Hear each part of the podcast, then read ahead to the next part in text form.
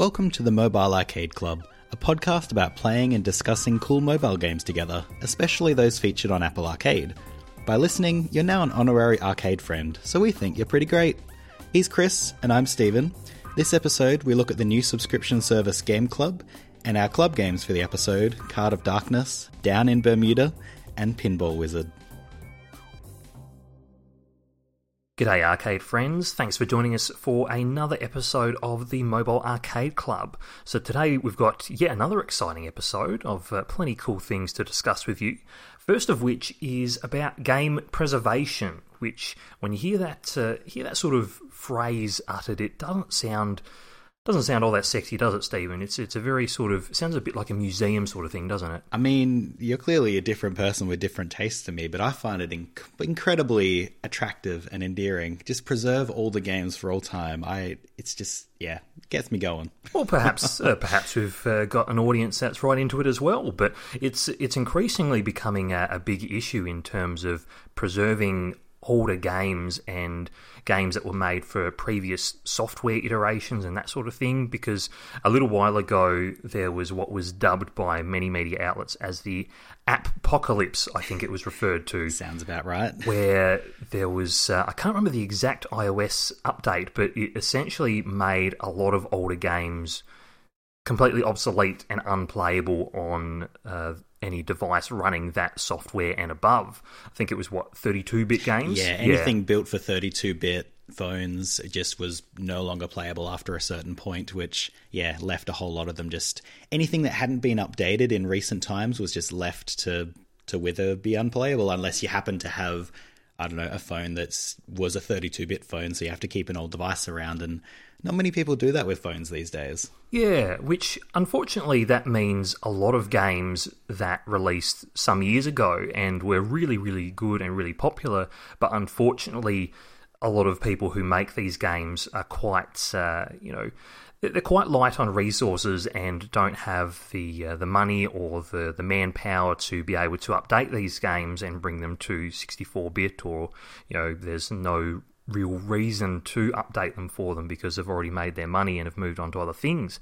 However, there's a new service that's looking to make a lot of these older games playable on current devices, which is quite exciting. And Stephen, I know you're right around this, so do tell. Yeah, gosh, so I was super excited when I saw word of this happening. It's something called Game Club, and from memory, it's been headed up by the ex editor of Touch Arcade, uh, Eli Hodapp, who's someone I listened to on podcasts years ago. And I was, yeah, super thankful someone was paying attention to mobile gaming and he was sort of heading up that whole endeavor. But yeah, him, along with, I assume, a large team of people, have, yeah, set up this subscription service which has sort of two benefits. It's a way to encourage, uh, or they've worked with developers of older games to give them the funding and the means to update them for modern modern phones. So that means you know making them both work on modern phones and sometimes reworking them a little bit for new screen sizes and stuff because we're talking games as old as far back as say like pre retina retina displays so iphone 3gs and things like that. You can't you just wouldn't you couldn't just straight port those to the new phones. It would yeah. look a little bit crappy for want of a better word. Um, but yeah, so it's a subscription to help more and more of those games come back to being playable on modern systems. Uh, but as well as that, if you did buy any of the games that are on the service, uh, you don't necessarily have to subscribe if you've bought them previously. It just updates the um, yeah the same app store listing that they used previously, and so you can just download them, play them, and I think that's an incredibly good uh, goodwill sort of uh, gesture there. I've, it's nice, you know, not that I would expect, you know, I threw two or three dollars at a game 10 years ago. How dare they not let me play it again for free now? But like, it's really nice that they did that. And so it's meant that I've been able to download a whole bunch of games like. Uh, there was some. There was one called Hook Worlds. Uh, Minigore was one that I spent a lot of time in back in the day, sort of an t- early twin stick shooter for the platform. And yeah, it's just let me rediscover all these games that I just put hours and hours into so long ago that I almost had forgotten existed, and suddenly they're all back again. It's really cool. That's uh, that last point in particular that you make is one thing that I find a very attractive proposition in terms of you know, there are so many subscription services, and of course, we're, we're doing this mainly to focus on Apple Arcade, and then we're bringing up another subscription service for, for mobile users saying, hey, Game Club is a thing, and that's really cool as well. But I think the the big selling factor there is that, as you say, if you'd previously purchased some of these older games, then you don't necessarily need to resubscribe or subscribe to this service to access them, which that's that's really really cool. And perhaps uh, perhaps there may be a big subsection of people who, out of you know the goodwill of being able to access these games that they've paid for previously without subscribing, then perhaps you know they or perhaps you'll find the uh, you know the compulsion to subscribe and play some of these other older games that you may not have had the chance to play because they've been rendered incompatible since which that's that's a pretty cool thing. Yeah totally. I think um yeah i, I haven't resubscribed because i'm you know i'm on apple arcade and i don't have that much time in my life for another subscription service for mobile games. But yeah, that's why I'm so glad that I didn't have to pay for games I already had in the past. But I do appreciate that it differentiates itself from Apple Arcade in that it's mostly about reviving old games rather than you know creating new games for for a new service. It's it makes a a case for itself not as just another Apple Arcade style service, but it is its mm. own thing. Yes, certainly. So that Game Club, if you want to go suss that one out, uh, that'll be on online uh, for you to search and figure out whether that's your thing. So let's jump into this episode's club games. Let's. Starting off with the Pinball Wizard from Frosty Pop Games. Now, we both had a, a, really good time with Pinball Wizard. I think uh, we were chatting about this off air and both saying about how you know how hooked we were and how compelling we felt to play just you know just a bit more just one more go. Absolutely. Yeah. yeah. it gets its hooks in you real good. I remember you describing it in our very first pilot episode and it sounded like a really interesting concept to me which is why i you know petitioned for us to have it on the list for this mm. episode. But man you it was as good as you made it sound. It's just something that you want to keep on playing you'll die and it has that sort of you know one more go aspect to it. It's yeah i i loved it to bits. I couldn't stop playing it yeah, and with with good reason. So, for those who haven't played Pinball Wizard yet, or the Pinball Wizard rather, uh, is it's essentially pinball, but, but with a wizard. Yeah, with, with a wizard. Yes. uh, so to to use sort of you know gaming genres, which I think with all these mashups happening, a lot of these are becoming sort of redundant. But to to go down that path, this is sort of pinball mashed up with you know, like a role playing game with like you know statistics and bonuses that you can upgrade in, uh, mixed with some rogue light elements. So for those who listen to the the bonus episode where we were uh, talking about Void Tyrant is that the good thing here with the Pinball Wizard is that every time you play, you're always making progression. You're always earning little in game currency, or you're always earning experience points, which levels up your little wizard. So then you can upgrade in further abilities to augment your wizard or you know progress further up this tower that you're uh, traveling in you know just you know trying to make that a little bit easier each time or not necessarily make it easier each time, but making yourself a little bit more powerful to rise to the challenge. Yeah, you might, you know, say get new abilities that you have a whole range of choices of abilities that you can get after you you play through enough, you get some experience by killing things and progressing up the tower, and then you can choose where to spend those at the end of a run or not spend them if you want to save something big. But um, yeah, you can do stuff like uh, stopping your character. You, your character essentially runs around a, a pinball board in the much much the same way as a pinball would, and it's kind of funny to watch just a little person running around as they've been hit around by pinball paddles. It's very fun. Mm. Um, but yeah, you can do things such as sort of stopping them in place and a little arrow will appear on them spinning around and you let go and you'll you will launch in that particular direction so you can have a bit more of a influence on where your character's going and they're less at the the mercy of the table, so to say. Sort of, sort of the the actually legal way of tilting the pinball machine. Yeah, instead pretty much. Of, instead of bumping it in real life, and then what is it, two or three times, and then the machine will automatically shut down. yeah, so so yeah, so in uh, it, it does sort of augment the experience and sort of letting you change direction sort of mid-table without having to rely on you know the wizard running back down to the paddle or, or that sort of thing. And I found that one specifically a godsend because I'm not very good at traditional pinball. I was talking before uh, off air that my my pinball experience is basically from that pinball game in Windows and Pokemon Pinball. I'm not really. Oh, I hear you. I haven't had much physical pinball experience, so yeah, all the I, all the techniques people seem to use, I they're just beyond my my recognition and ability. So I'm very glad that you can do all these fun magical things to give you a bit more influence on how the game goes. Yeah, certainly. And I think you know some of the other uh, abilities, like the the the guard or the barrier that um, you know uh, starts up between the paddles, which means you get a, a few seconds of reprieve um, until the the wizard can actually fall down the, the hole or whatever the official term is. The pinball and hole. The pinball hole, yes. uh, so, you know, when you fall through that, the wizard will fall off the tower, take a big chunk of damage, mm. uh, but then work his way back up to the same floor that you were on, unless you run out of health, in which case that ends the run. Um, but so you can upgrade things such as the amount of time that that barrier stays there. So I think uh, it's base sort of level is around about four or five seconds. So you can invest uh, upgrade uh, points mm. or currency into, you know, uh, it'll stay up for an extra second or two or further beyond that to give you a little bit more luxury at your at the start of each um, each attempt. And then, uh, as we've discussed, there's an ability that lets you sort of change direction mid table. And there's another one where the wizard will conjure up what actually looks like a real pinball, mm. uh, which can be used as a secondary projectile to, to hit enemies or to interact with the environment. And we were saying just before that the, the environment is heavily interactive, like yes. a real a real pinball table to you know conjure up more currency, more money, more gems, and more yeah. you know little little little Easter egg sort of things and yeah things stuff that, that you of, don't yeah. you don't necessarily need to progress. So we should probably mention to actually progress through each of the table levels. There'll be a whole bunch of enemies on the board, and you'll one of them will have a key inside. You never mm. know which one, and it'll be different every time. But when you defeat that monster, a key will come out. Then you have to collect the key. It'll unlock the door then you have to sort of get yourself through that door somehow, and that's how you get to the next level.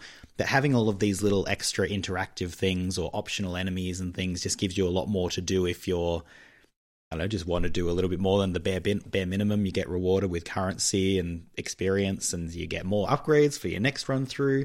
It's I like that it has that rogue light element, as mm. in like traditional 100% rogue is like you start as though you've never played the game before and your skill is the only thing that will come with you through playthroughs but i appreciate that this had the progression of both actual character in game progression giving you more abilities as you play because that gives you more ways. You can learn how to play as at the same time that you're learning more ways to play. Mm. Um, but as well as that, I did feel myself getting better at playing the game just through the basic mechanics as well, just because you play it so much. It's so uh, you know, so engaging that I kept going back in and finding myself, oh, I can you know keep hold the wizard on the paddle for a little bit so I can get a bit more of a controlled uh, yes. uh, you know launch for for example. It's yeah, it's got a really really good combination of you getting better through getting better at the game mm. as well as having more resilience to you know to at- attacks and things like that. Yeah, certainly. I definitely found myself uh, spending some of those uh, those points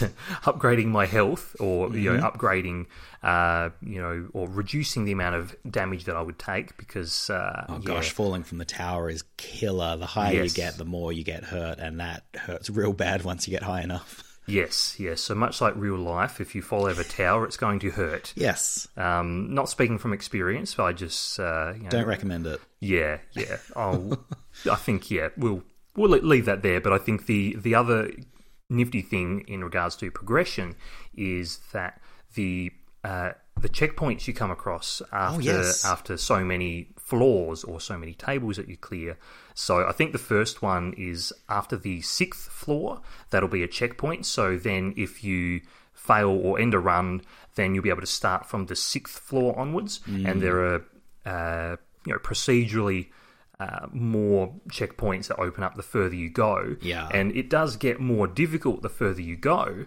However, it is nice to be able to sort of reach a particular point of the tower and you can start from that point and forego you know some of the sort of lighter more introductory uh, areas to start off with yeah especially if you feel that you've not mastered because I won't say I've mastered any part of this game, but I feel like I've got the hang of those first five floors, for example, and I'm not really gaining much by going through them every time beyond it just taking longer to get to a part where I actually want to try a new thing. Mm. So it was nice to be able to skip there, but it's also nice that you can go back to the very start. So I did that once or twice just as a I know I can do this easily and it will net me a lot of experience by the time I get to the top and then yeah. I'll you know have more tools and things to play with when I do start from floor say eleven the next time along. Yeah, yeah, certainly. So that that for me was a, a big, big highlight. Uh, in addition to, as we were saying earlier, the character progression and the ability progression is that there's yeah very tangible progression up the tower itself and being able to start from you know different points once you've actually worked to unlock you know a particular checkpoint or a particular floor. So mm. yeah, I and uh, another thing, and this this is the thing that I'll I'll end on for the Pinball Wizard is yeah. the, the controls. They they feel oh. extremely intuitive. They, yes. they feel very smart, very simple, and you know, like uh, on a, a real ta- uh, table, a real pinball machine is. Well, you, it's a pinball table. Well, so it's a pinball enough. table. Yeah, yeah. so you you have the buttons on the side, whereas with the phone, the the bottom left and the bottom right hand corners on the phone held in landscape mode. Those you just tap those, and the flippers, you know, they it feels pretty one to one in yeah. terms of a. You know, there's no input lag or anything, and then to use abilities they'll have sort of on screen buttons that are very, you know, they're well designed and they're non obstructive. Mm. So you just sort of move your thumbs up and press on on those buttons to activate one of those abilities, and then just, you know, slide your thumbs back down to the, the bottom of the phone. And I found it worked really well. Yeah, absolutely. This is one I actually did try to play on Mac for just to see how it would go, really. And the paddles are easy. It's sort of the shift keys on either side of the keyboard. But when you're getting to the individual powers, they were all mapped to a specific key on the mm. keyboard. And there's a lot of keys on the keyboard. It's real. I found it a lot harder to pinpoint what I wanted to do on the keyboard versus, you know, just on a phone. There's only so many places you can tap. It's fairly simple. Although, gosh, it looks really, really pretty on a big screen. So, I don't know, ah. maybe hook up a controller to a Mac, or I, I imagine it's on Apple TV, so that might be worthwhile giving it a look because I don't know, it, it's simple aesthetic. It's a super cute aesthetic. I love yes. how this game looks. And for that reason, it can look very pretty on not necessarily high end hardware, I guess. So, you know, stuff like phones and Apple TVs and mm. stuff. So, yeah, it's real pretty. Give it a give it a look on a big screen if you have access to something like that. Oh, and most importantly, did you see the Easter egg where you can equip a beard on your wizard? No. I think on the on the starting screen, if you tap on the wizard, yeah. it'll equip a beard. Oh my god! It'll, it'll suddenly just you know grow, grow a beard. So you know you can. There's even very light customization. I'm know. wow. Thank you. Thank you. I, I want to do this. Yeah. So uh, so folks, that's the Pinball Wizard by Frosty Pop Games. So go and get your beard on. Go and get your pinball on. So yes. we we both very highly recommend the Pinball Wizard. So definitely suss that one out. So the next one is Card of Darkness, which is a big collaborative project between some pretty notable names, Stephen. Yeah, definitely. Uh, Zach Gage, who is you know pretty well known in the mobile game scene for I think. I hope I'm getting the right guy, but I think he did. There was a really simple solitaire or something like that. He's done a lot of mobile adaptations of traditional games that are a little bit, I don't know, weird, but in a cool way. I'm mm. describing that horribly, but uh, I think that's the guy who I'm thinking of. I hope I haven't got a case of mistaken identity. I think on his website he describes uh, himself as uh, being really into abstract art as well. So that does yeah. sound that does sound pretty on the money. And of course there was Pendleton Ward as well, who is you know the creator of Adventure Time and gosh, you sure know that when you get into the opening like menu screen or title screen of this game. If if you told me that this was an Adventure Time game minus the characters, I would believe you. It looks, it's got such that aesthetic in it. Mm. Very whimsical. Yes, yes absolutely. And, um, and also, uh, the collaboration also involves uh, Choice Provisions, uh, who I'm not as familiar with with their work, but uh, yeah. So Zach Gage, Pendleton Ward, and Choice Provisions are the ones behind Card of Darkness. So it's quite an interesting game in terms of the way it the way you play is you enter each uh, each level and it's it's generated differently each time other than the fact that each level will include a specific subset of enemies mm. or a hmm. specific uh, number of floors to navigate so it's a bit of a bit of a card dungeon crawler in in in some sort of respects. Yeah, especially in the as you progress onto it's on a four by four grid, and mm. as you progress to new uh, spots on the grid, you will uncover things nearby. So, it, yeah, that sort of dungeon crawler, gradual uncovering of a dungeon is a yeah pretty apt comparison. Yeah. So the the way it's it's almost very difficult to describe without sort of the visuals to complement it. But essentially, on this four by four grid of varying stacks of cards, which have different amounts. So some stacks might be four cards high, some might be two, some might be three. It, some it, might be one. Yeah, it, it, totally varies. But essentially, you start off with a uh, a small set of cards in front of you. Uh, at the bottom of the screen that are uncovered. So it may include equipment such as a sword or a dagger, which has a number associated with it, mm-hmm. which indicates that's how much damage it will do.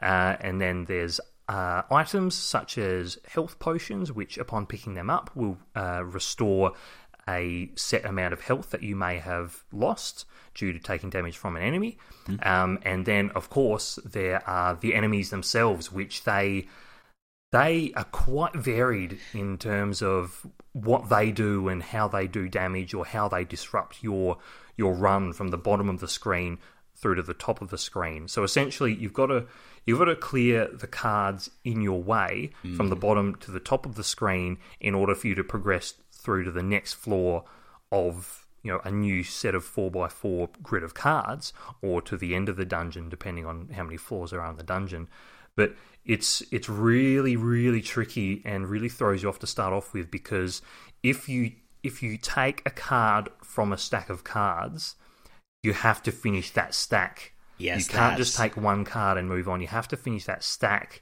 However, all we have to do is just clear a path to the top of the screen to the end where the stairs are. So you don't have to interact with all stacks. But if you take one card from a stack, you've got to finish it, and that's where it becomes tricky. Yeah, that's really tripped me up to begin with. It didn't. It didn't really communicate that. It, it does eventually. At a certain point, it'll say it, all the stacks with a sort of shining uh, little indicator underneath the ones that you've taken a card off and therefore need to finish. But yeah, it took me a while to realize that you probably want to take to start as few stacks as possible so mm. that you have less to clean up afterwards. Mm. There's so many factors to take into account with every move because each of the enemy characters will um, they'll sort of react to your attacks in a different way. Some will move to an adjacent block. Some will uh, gosh, I can't remember what else any of them do, but they'll all, some of them will have different forms underneath as you beat each mm. one, so it'll give you some health, but then you also have to defeat the thing underneath it, which will probably, in most cases, take more damage or do more damage to you than it healed to begin with. Mm. And then there's the fact that your the weapon that you have, you need to pay attention as to whether the damage it does is even or odd. Yes. Because if you have, say, a weapon that does an even number of damage and you attack a an enemy that has an odd number of health, it will do that damage, but it will break the weapon. Yes. Whereas if it's the same, even, even, odd, odd, it'll do the damage and will defeat. The, you'll keep the weapon. And yeah, you have to really make a lot of choices as to. I found myself needing to take some damage. You've got a certain buffer of health, mm. and sometimes you just have to take that damage because there's either no no choice around it, or you know it's the best thing to do, knowing you'll be able to heal it later, or you'll have just enough to make it through to the end there are just so many moving parts to this system that it almost becomes a little overwhelming at some points. But it's I don't know when when you do get your head around all of it, it's quite satisfying. I found. Yeah, and I I appreciate the way that Card of Darkness is designed, and it is it is very cleverly designed and very beautifully designed at that, especially Truly. with the the aesthetic and the um, yeah, it's it's very vibrant and full of color and, and, and all of that. But I did find it incredibly frustrating at times, and I found because sometimes you are at the mercy of the random nature of the, the cards that are dealt. Uh, I found some yeah some occasions I found really difficult, almost to the point of being insurmountable. And I thought I've just got to abandon this run and start again. Uh, but yeah, especially when I I'd progressed through a level quite far, like I'd you know got two floors through a, a three floor level, mm. and I found myself I'd taken a fair bit of damage. I had a weapon, and I saw I'm gonna I'm gonna need this health potion that restores six amount of health.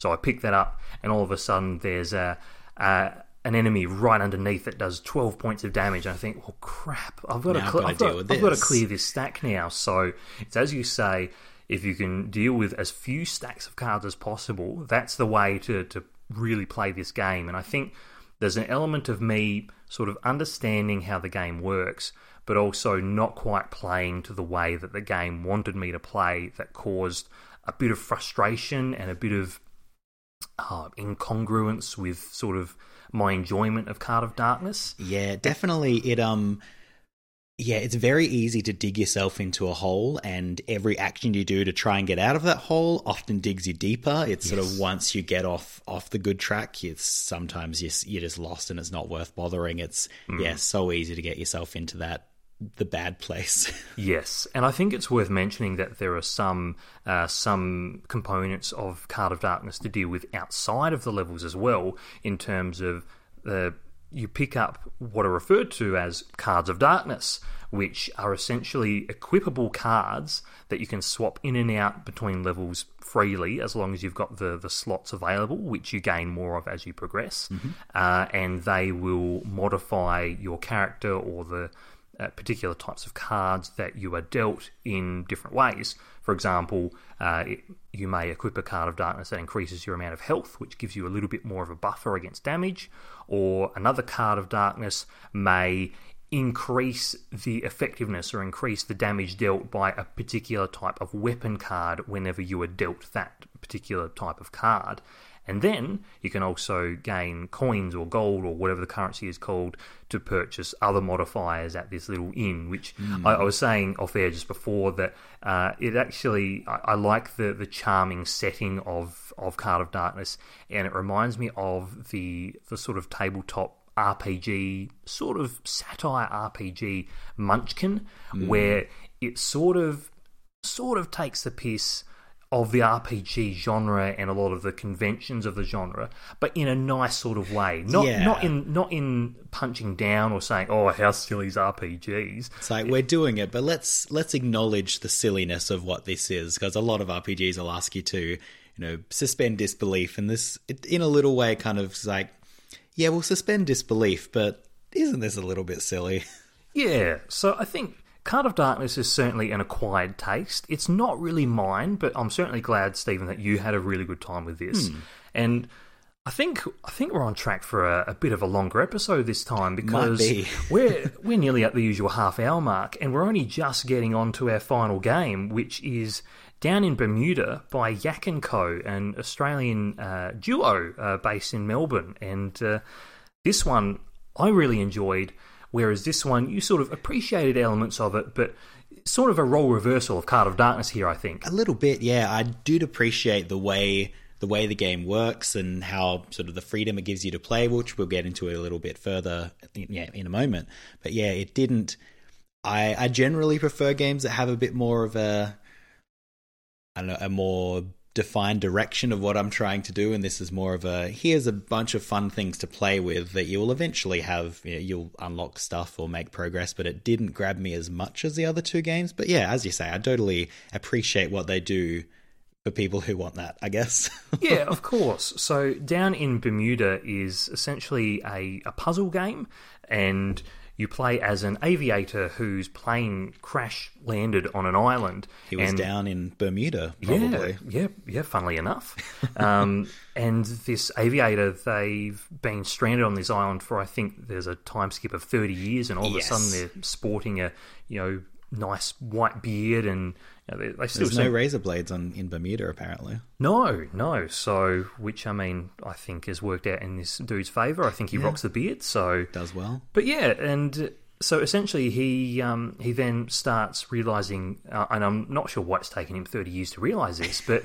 he starts realizing that he can uh, manipulate elements of each of these islands around him to progress further off off these islands through a magical portal. Because why not? Of course. And um, it's Bermuda. Anything can happen. yeah, yeah, I've not been myself, so I can only assume this is historically true. Absolutely. So essentially, some of these these interactions and puzzles include um, playing with uh, old ruins and various uh, buildings and structures that have all these different uh, mechanical sort of elements to them, such as various switches and buttons and things that can be pressed and pushed and pulled and rotated and manipulated.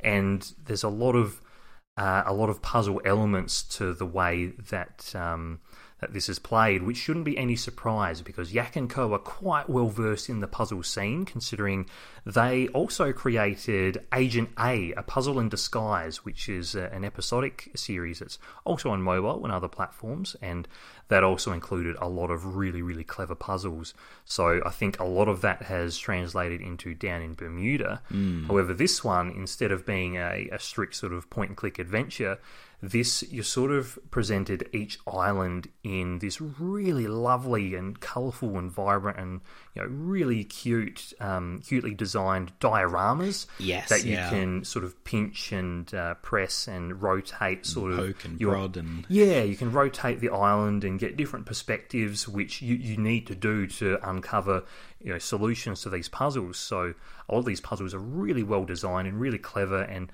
are really well designed to encourage uh, experimentation and exploration. So I really appreciate sort of the variety of a lot of the puzzles that are introduced. Yeah, I did quite like. I, I, I think I'd describe it as it's kind of like a fidget cube with an objective in a way. It's sort of Yeah. got a similar sort of. You just want to play with the buttons, move the switches, poke the things, and see what satisfying sounds or movements. If I press this button in this order, what happens over here? Hmm. And yeah, it sort of leads into the puzzle design, which I did quite like. It's it doesn't really give you much in the way of direction. It's just hmm. mostly play with this, see what happens, and then use I don't know, just use your play and the the results of that to work out what you might need to do next. It was very a natural progression of how you actually get through each puzzle. It was yeah, very well structured in that way. Yeah, so the, the way that it is structured actually is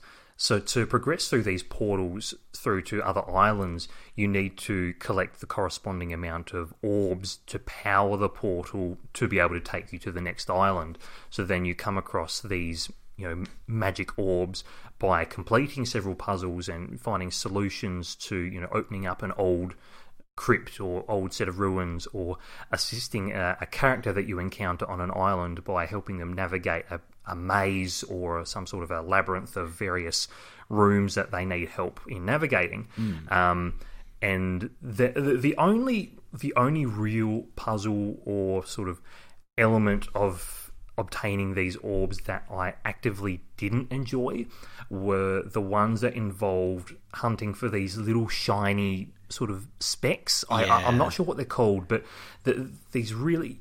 I mean, you can zoom in and sort of see things in greater detail and clarity and things larger, but this particular method it just felt like it was a, a bit of pixel hunting. Yes. Um, and there's there's a, a particular thing that you need to interact with and press a button once you've collected all these little shiny bits, which will then light up in accordance with how many you've collected, and it'll indicate you know how many you still have to collect. Hmm. And when you got to the last couple, or especially the last one, and you haven't found where it is, and you've it- got no indication of where it might be either. yeah, it sort of feels like a bit a bit of pixel hunting. So then you start tapping on everything frantically, backtracking, and it's a bit a bit frustrating because they they are they are quite small and easy to easy to miss. So what and, and this is another thing that we were discussing earlier is one solution to bypassing this I would like is that say for example if an island had three or four orbs uh, to power up the portal I would like uh, the the requirement to power that portal to move on to be one less than the amount of orbs available on each island. So if you wanted to bypass that particular type of puzzle, or if a particular puzzle is making you you know tear your hair out, then you can focus on the other areas and still progress. Yeah, especially for this game, it feels. I think you described it to me as like a warm hug. It's just very. It's a very pleasant, very wholesome, very uh, very nice environment to be in. But like low stress, it's all good until you get to that last one or two orbs where, as you say, you're tearing your hair out. It's just I I need to find this, otherwise I can't keep playing because I can't progress, and it just gets frustrating, which is really yeah diametrically opposite to the mood that you've had up until that point and i feel Yeah. the mood that they're trying to actually present for the whole game and yeah i think it would be nice if you if the requirements were a little looser and you could still have that 100% there as a completionist sort of thing but for me, I I find my threshold for frustration with mobile games to be quite low because I often play them in uh, not si- I'm not sitting down for multiple hours at a time, or I don't intend to. I did with the Pinball Wizard, but that's uh, an exception. Um, but yeah, it's uh, if I find myself getting frustrated, there's so many other things to do on my phone that I find myself more easily able to jump out of the game. And I did that with this game. And yes, I didn't find it had the longevity that it might have if it wasn't quite so stringent on what you needed to progress. Sure, sure, and I totally understand that. And I, fortunately for me, I you know, I really enjoyed every aspect of this game, other than that one particular type of sort of puzzle, uh, or more of a more of a sort of a hide and seek sort of you know treasure hunt sort of thing.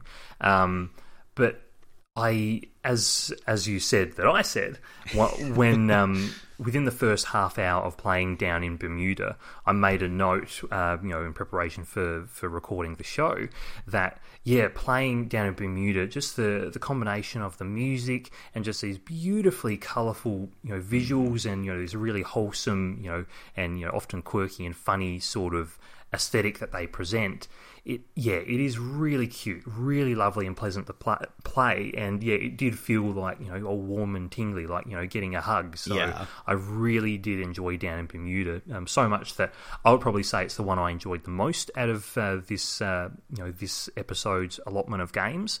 Um, and one one other thing I did want to mention about down in Bermuda is I feel perhaps more so than any other game that we've played for the mobile arcade club so far. Down in Bermuda, I think is one of the best ones that we've covered that from a family friendly perspective. In terms of, I I think this is a great game to play. You know, uh, as a as a family. You know, especially if you're playing on a TV, we can point out solutions and that sort of thing. But even just you know sitting down with uh, you know with a young'un and uh, Everyone can crowd around the iPad, that's fine. yeah, yeah, and you know, it's you know really, really wholesome and really lovely, and I think I think kids would really enjoy how tactile everything Yes. in is is in this game. Yeah, the entire yeah. interactions are all very intuitive. It's just like that looks like a button, you can press the button. That looks like something you can slide, you can slide it. It's all yeah, intuitive. It's it you don't need to explain how to play this game because it looks like it, it tells you how to play it by looking at it really. Or you you so wonderfully described it uh, earlier as. Uh, reminding you of some of the, the feelings generated from the, the old humongous entertainment games on Yes. PC, like Freddy Fish, Spy Fox, Pajama Sam, all those games. Because even if something, a ba- uh, background object, contributed nothing to the story or progression or solving a puzzle, if you clicked on it, there was every chance that it would interact in some way or you know, make a funny noise or animate in a particularly satisfying way. And Down in Bermuda really scratches that itch quite well in in a way that I think would be great for, for young players because you know if you, you tap on something like clap uh, clap. If you tap on a clam um, if you tap on a clam or something uh, in in an undersea sort of area you know it'll vibrate and open up and there may be something inside or you know if you tap on something even if it's not important it will it will sort of react in a tangible way which is is really satisfying even for a uh, 20 something year old yeah, it just feels like you have a good a presence in this world. It feels like a, a world that no, reacts to you existing and to you interacting with it. And every time you try, oh, touch this thing, it does something, even if it's not important. It's just a nice acknowledgement of your existence, I guess, which is nice for anyone, regardless of age. yeah, so I think that just about sums up uh, down in Bermuda. So that's from the, the duo, the nice fellas from Yak and Co. So that brings this episode of the Mobile Arcade Club to a conclusion, which So of course. does. Of course, that means that uh, we've got to reveal what we'll be playing over the next couple of weeks for next episode. So, Stephen, Yeah, well, one the first one you recommended, and just purely by how you described it, I'm very excited. It's called Tangle Tower by SFB Games, a detective adventure game described as Phoenix Wright meets Professor Layton. oh, give me that. Yeah, uh, if you've played either of those, that's I don't know how they'll go together, but I'm keen to find out. And made by the same people who made Snipperclips on Switch. Oh, well, there you go. So that's I don't know how that would go together either. That's a very it's a, a genre apart, but that should be good fun. Um, but yeah, as well as that, Big Time Sports, which is from Frosty Pop, who also did Pinball Wizard from Yeah. earlier on. Uh, that just looks like a ridiculous uh, track and field, but extremely goofy looking sports mobile game. So that Hmm. should be fun. Uh, and Bleak Sword, which looks like a very bleak, haha, like uh, you know, set of dioramas with an old sort of pixel art uh, aesthetic, but uh, you know, dark fantasy. It looks very, very interesting visually. I haven't played it at all, but I'm keen to give that a look. Yeah, and that one's from More 8 Bit and Devolver Digital. So look forward to those three. And if you have any thoughts on any of the games that we've covered today or any of uh, any of the games that we will be covering, then yeah, please let us know on social media or you know get in touch with us, you know, via smoke signals or Morse code, however else you want to communicate. Go for it. Chat about the games on the subreddit, maybe. I don't know. Do whatever, however you want to talk about stuff. Yeah, yeah, we chill out on the uh, the R.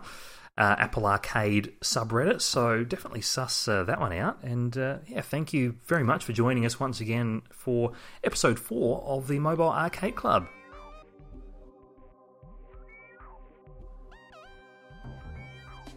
Hey, arcade friends, thanks for listening to the Mobile Arcade Club. If you enjoyed our shenanigans, please consider subscribing, leaving a review on your platform of choice, and sharing the podcast with your friends. Also, you can follow Mobile Arcade Club on Twitter at MArcadeClub, where we'll keep you updated on what we're up to. Make sure to play along and send us your thoughts, questions, and feedback, especially those relating to how Stephen is such a nice young man. See you next episode.